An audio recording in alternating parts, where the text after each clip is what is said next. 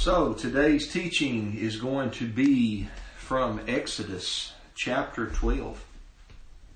Exodus chapter twelve at our local congregation, um, which I would love to be teaching at right now, but we're doing our part, our small part, to try to stifle uh, the virus that's going around. So um, we're just offering these online services for now. Um, hopefully we'll be back together in a few weeks. That's my prayer. Um, but in our local congregation, I've been teaching on Exodus twelve, and I've been teaching on the Passover. I think I had gotten up to like four sermons on the Passover. And then in the last sermon that I taught here from my home, or from my barn, which is where I'm at right now, um, I had taught on the second Passover to try to explain some of the things that we were we were doing. So I want to get back to Exodus chapter twelve, and I'm going to teach on verses seven through thirteen today. I don't have a fancy method of teaching. I just usually teach verse by verse and explain the verses as I go. But I would like to read Exodus twelve, beginning at verse one, and go through verse uh, thirteen, and then we'll backtrack to seven through thirteen, verse by verse. So, Exodus twelve, verse one says, Yahweh said to Moses and Aaron in the land of Egypt, this month is to be the beginning of months for you. It is the first month of your year. Tell the whole community of Israel that on the tenth day of this month, they must each select an animal of the flock according to their father's households, one animal per household. If the household is too small for a whole animal, that person and the neighbor nearest his house are to select one based on the combined number of people. You should apportion the animal according to what each person will eat. You must have an unblem- unblemished animal, a year-old male. You may take it from either the sheep or the goats. You are to keep it until the fourteenth day of this month, and the whole assembly of the community of Israel will slaughter the animals at twilight. Now, I've taught on Exodus eleven one all the way through Exodus twelve, verse six, and you can actually watch those teachings on YouTube, on my YouTube channel, Ministers of the New Covenant. Today, we're picking it up in verse seven. In verse seven, it says, they must take some of the blood and put it on the doorpost and the lintel of the houses in which they eat them. And obviously this is talking about the Passover animal, the sheep or the goat that was slaughtered or sacrificed for the Passover. The reason that the blood was to be placed on the doorpost, if we continue to read in chapter twelve, was it was a distinguishing mark. I think we'll actually get to that in verse thirteen. It was a, a distinguishing mark on the doorpost and the lintel of the house. So the, the upper post and the two side posts of the house. And the lamb's blood was a distinguishing mark so that when Yahweh passed over the houses, as he says that he would, he would not allow the destroyer, I think the Aramaic Targum says, the destroying angel, to enter into the house and slay the firstborn male in that home. So this was something that took place specifically at the very first Passover. Now, a lot of people don't understand this, but we slaughter a lamb for Passover. And I know a lot of people have a problem with that, and I have sermons on that, explaining it, why we do that, and um, how that there's nothing wrong with doing that um, in this day and time. Um, But a lot of people get real edgy about that. Um, and they even get more edgy when they find out that I have always done this with my children. Um, we actually do put lamb's blood on our doorpost and our lintel. It's not because we think that Yahweh is still passing over homes or that the destroying angel is going to come in and slaughter our firstborn son. But we do it as an object lesson. We do it to remind the children how that the very first Passover took place. So we're going to find out as we go through these verses that Passover is a memorial. It's bringing something to remembrance. And I feel that when we start saying that, well, we don't have to do that part, or well, we don't have to do that part, well, we don't really have to worry about the shoes on the feet or the staff in the hand, well, you don't really have to eat it in a hurry, ah, don't worry about the lamb's blood. You strip, slowly strip away these object lessons, Uh, not just for the children, but also for the adults. And you forget how the very first Passover took place. But when you include all of these ordinances and statutes into the Passover, you remember not just by reading, but you remember by enacting, acting out that first Passover to the best of your ability. Obviously, none of us are without flaw, but we do our best to serve Yahweh um, in all of His commandments. Um, so yes, that's something we do. Um, and we teach our children, look, this is what was done that first Passover uh, that night. Verse eight says, they are to eat the meat that night. Um, I talked about this in a previous sermon, how that I believe the Passover was slaughtered on the afternoon portion of the fourteenth day of Abib, and then was eaten that night, which I believe moved into the fifteenth day. The Passover was eaten, as we're going to see, with unleavened bread and bitter herbs. The reason it was eaten with unleavened bread is, is the Passover meal was the meal that kick-started or jumped off the feast of unleavened bread for seven days. So the meat was eaten that night. I believe that was the beginning of the fifteenth day of Abib, as I believe that all Sabbaths are observed from evening to evening, as Leviticus twenty-three verse, I believe it's verse thirty-two says, uh, Sabbaths, plural, uh, both in the Hebrew text and also in the Septuagint. Um, a lot of English Bibles will say Sabbath singular, but the Hebrew and the Septuagint read the plural there. So uh, they are to eat the meat that night. They should eat it roasted over the fire along with unleavened bread and bitter herbs. Um, the unleavened bread comes about because, as you see later in the chapter, the Israelites were thrust out of Egypt. Once Yahweh passed over the houses in the middle of the nighttime, and all the firstborn males in the land of Egypt died. Everyone that didn't have the blood of the lamb on their doorpost and lintel died, um, even the even the firstborn cattle. From the firstborn of Pharaoh that sat on the throne all the way to the firstborn of the prisoner in the dungeon or the servant girl grinding the meal at the millstone, um, no matter highest in the land or lowest in the land or even animals, all of the firstborn males died. And there was a great cry in Egypt, such as never had been before and never will be again. And so there was fear that came upon uh, the Egyptians, and they were giving their their goods, their silver and their gold goods and jewelry away to the Israelites. So they thrust them out, and they had to leave in a hurry. And um, Exodus chapter twelve and another place talks about, uh, let me see if I can find it. Exodus twelve verse thirty-three talks about this, and this is in dealing with the unleavened bread. It said, now the Egyptians pressured the people in order to send them quickly out of the country, for they said, we're all going to die.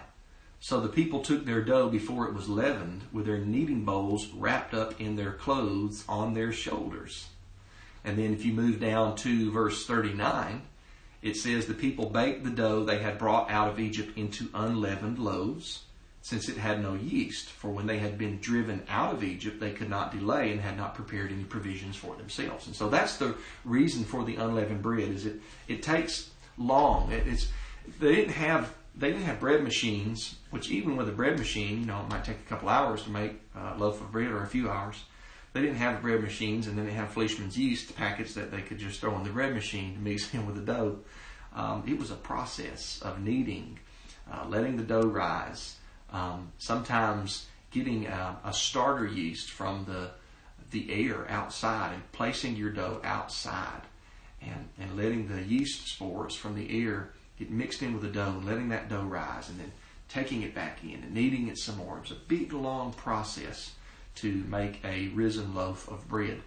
But you could make a, a flatbread a lot quicker. You can make it fast. And so that was to be eaten with the lamb, and the lamb was to be roasted over fire. And it was also to be eaten with bitter herbs, uh, possibly to uh, later throughout the years remind the Israelites of the time of bitterness in the land of Egypt.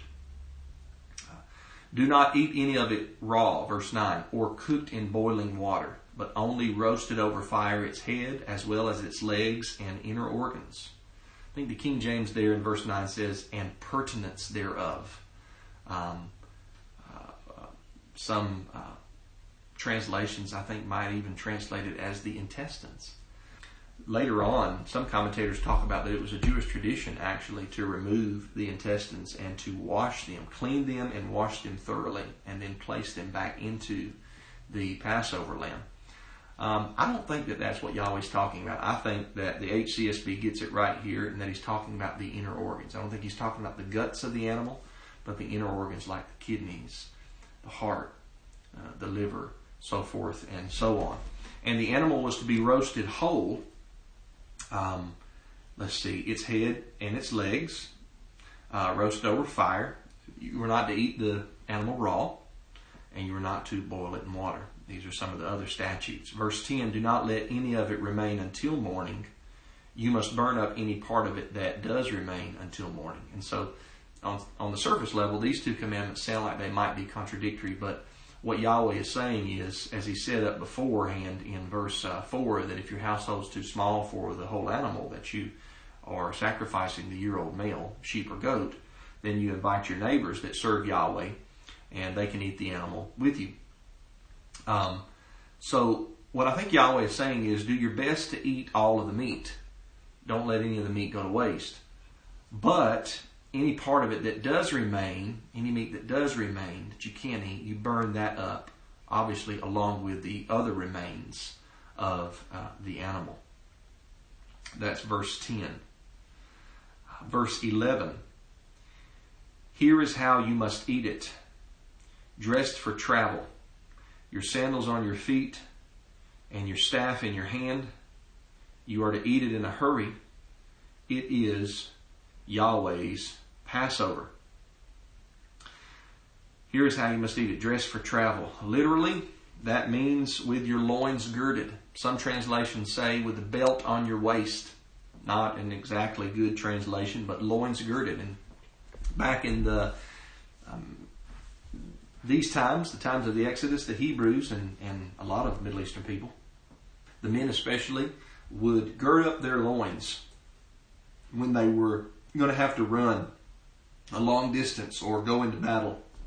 And what that meant is they would take their, their long robe that they had, or their longer tunic that they had, usually from anywhere from the knee to the ankle, and they would, they would kind of gird that up around their waist to where it came up above their knee.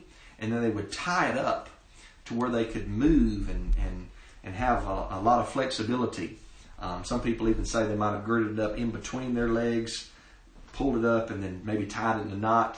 So it was kind of like a, a pair of pantaloons or something like that. That was called girding up the loins. And, and what that signified was you were ready for battle or you were ready for travel. You were ready to, to move. You weren't um, somewhere relaxing or you weren't somewhere casual. You were ready to move. So dressed for travel is, is a good understanding of that, but literally it's to, with your loins girded. Uh, your sandals on your feet. Obviously, you're ready to go. Sandals are on the feet. Um, and your staff in your hand. The staff was a, a staple of, of travel uh, for the for the Israelites back then. The staff was used uh, to to aid in walking. Um, and also sometimes to ward off uh, predators or wild animals. Um, you are to eat it in a hurry. Eat it in haste. Um, this is why I believe that the Israelites did not wait until morning in the sense of daylight or sunrise. Um, I believe they left in the middle of the night after Yahweh passed over the houses and the plague was finished there in the land of Egypt. There's another passage in here that talks about mourning, and I'll probably get to it, but let me just touch on it briefly. It is in verse, looking at my notes, it's it's in verse twenty, twenty-two. twenty-two says, take a cluster of hyssop, dip it in the blood that is in the basin, and brush the lintel and the two doorposts with some of the blood in the basin. None of you may go out of the door of his house until morning.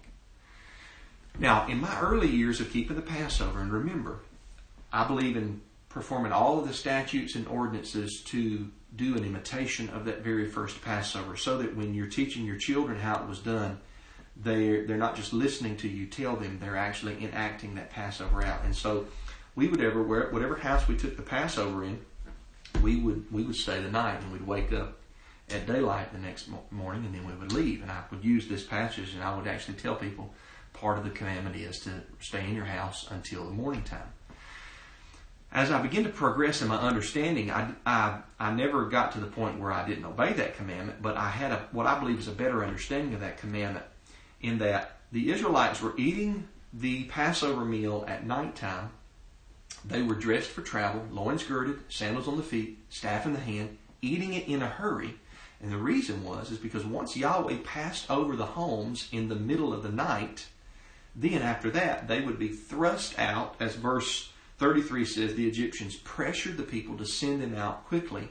And I believe they were released from, from that bondage, at least the beginning of that release took place on Passover night, which I believe was, was the fifteenth, the, the first night of unleavened bread. That was, in one sense of the Hebrew word boker, or the English word morning, that was early in the morning.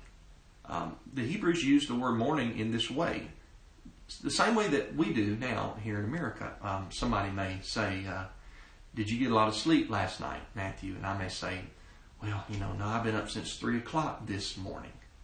Now, obviously, when I use the word morning, nobody looks at me like I'm dumb when I use it that way. They know that I'm using it in in a, another sense of the word, that I don't mean morning like at dawn or at sunrise. I mean early in the morning, uh, the last watch of the night, uh, so to speak. Um, the Hebrews used the word morning this way, I believe, in this case, which makes much more sense as to why they were dressed for travel, because once the middle of the night passed by and it was early in the morning, still dark outside, but early in the morning, they would have to be leaving Egypt. Um, I'm not going to go to these because I will in a later message, but um, in the book of Ruth, Ruth, she got up from Boaz's feet um, early in the morning before anybody could see her. Um, in the Gospel of Mark, Yeshua, he would go out in the while it was still dark early in the morning to pray. Um, the women arrived at the tomb in John, John's Gospel, I believe it's the twentieth chapter. Uh, they arrived in the tomb early in the morning while it was yet dark, that gospel says.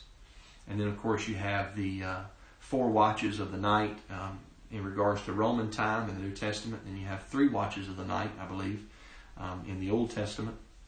And that last watch of the night is called the morning watch because it's early in the morning. So I think that's what it's saying when it says don't le- let any of it remain until morning. It's talking about um, when you, when you're leaving in the middle of the night, early in the morning, Um, and burn up any part of it that does remain uh, until the morning.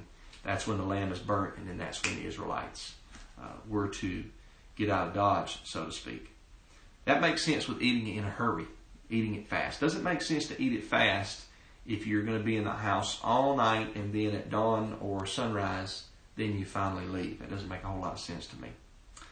Um, it is Yahweh's Passover. What is Yahweh's Passover? Sometimes we we we call the passing over of Yahweh over the house is the Passover, and that's not wrong.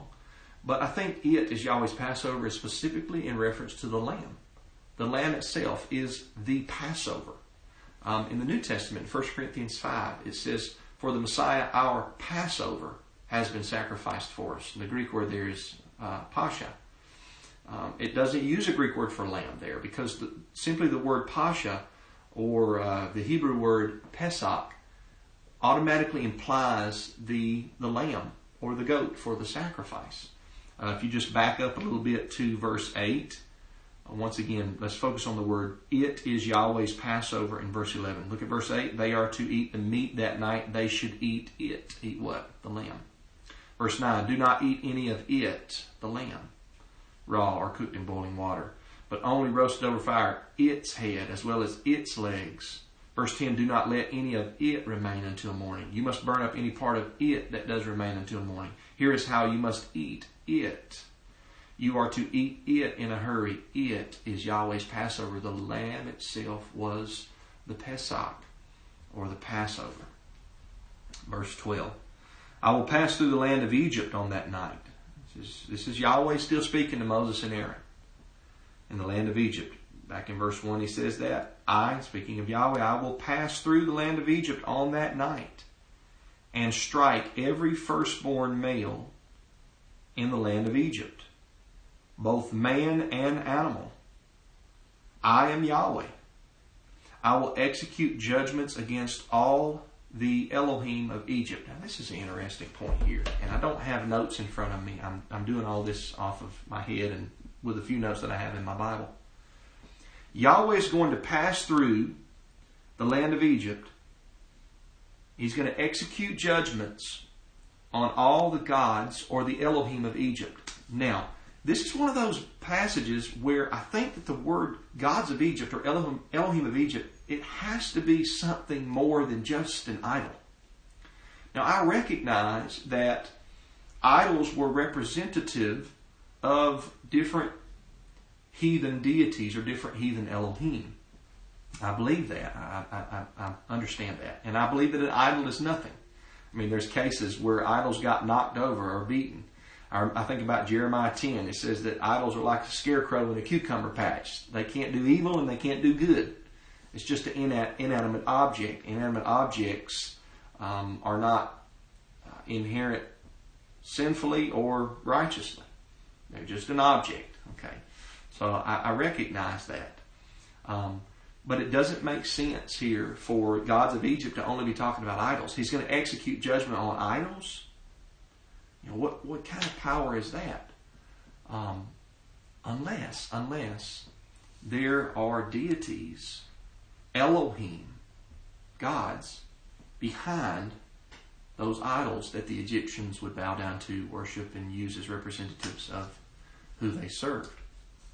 And I think that that's the case. And, and I'm of the persuasion that these are real gods, these are real Elohim, and they stem from certain bad angels or fallen angels that left their first habitation in heaven.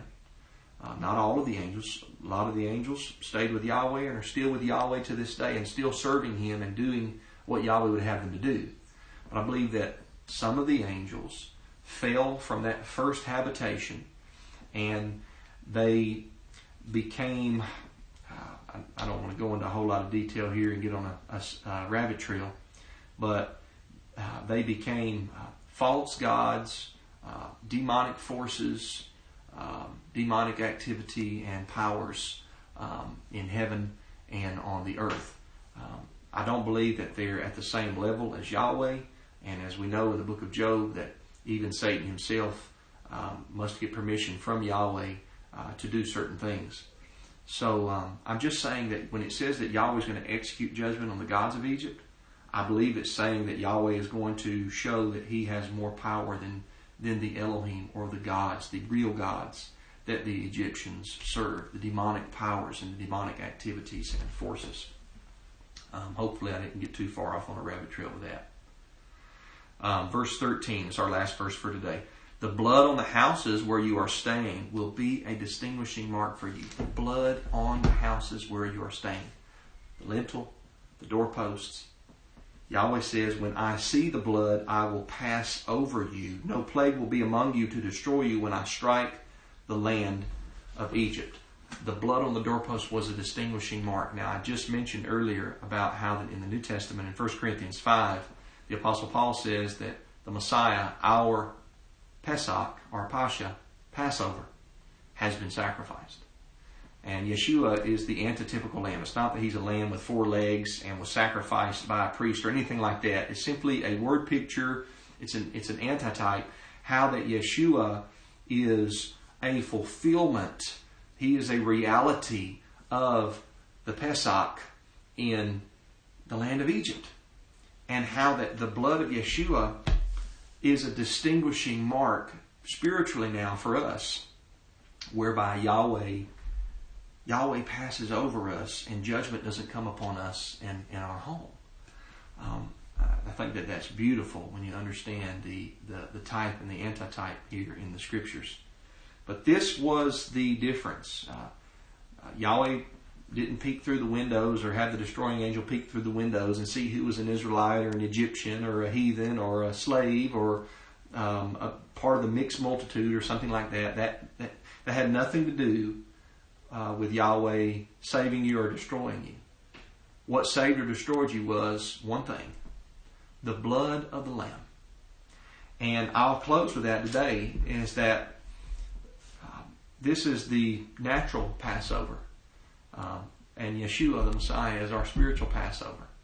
And that is the one thing that will cause you to be saved by Almighty Yahweh, is if you have the distinguishing mark of the blood of Yeshua, which simply means that you believe in the work that Yeshua did for us in His life, death, burial, resurrection, and ascension to the right hand of Yahweh. Um, you have, if you believe that, uh, you have that distinguishing mark um, on the spiritual doorpost and lintel of uh, of your life. Um, doesn't matter where you've come from. It doesn't matter what your last name is. It doesn't matter what color your skin is or your eyes, color your eyes are. Uh, you are a person. And uh, if you repent of your sins and trust in the means of salvation that Yahweh gave to us, His Messiah, His anointed one, His Son, He, he will forgive you of all of your sins and transgressions. We learn so much when we study the Passover. Um, and I don't believe that uh, the spiritual aspect negates the natural. I believe that Yeshua is our Passover, but I don't think that that, that negates the natural no more than spiritual rest negates us needing natural rest, or no more than Yahweh being our spiritual Father in heaven negates us having to honor our natural Father. That's all for today. Um, Blessed new moon, first new moon of the year to everybody. I'll pick this up next week. What day of the week is it? I'm, I'm losing track with everything going on. I think it's Wednesday.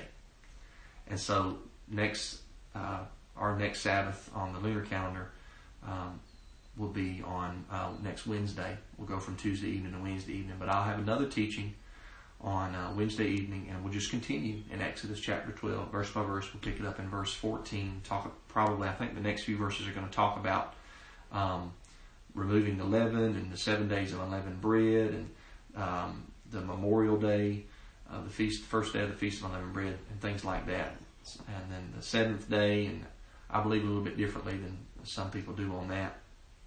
But uh, anyhow, we'll pick this back up next week. I appreciate you for uh, watching.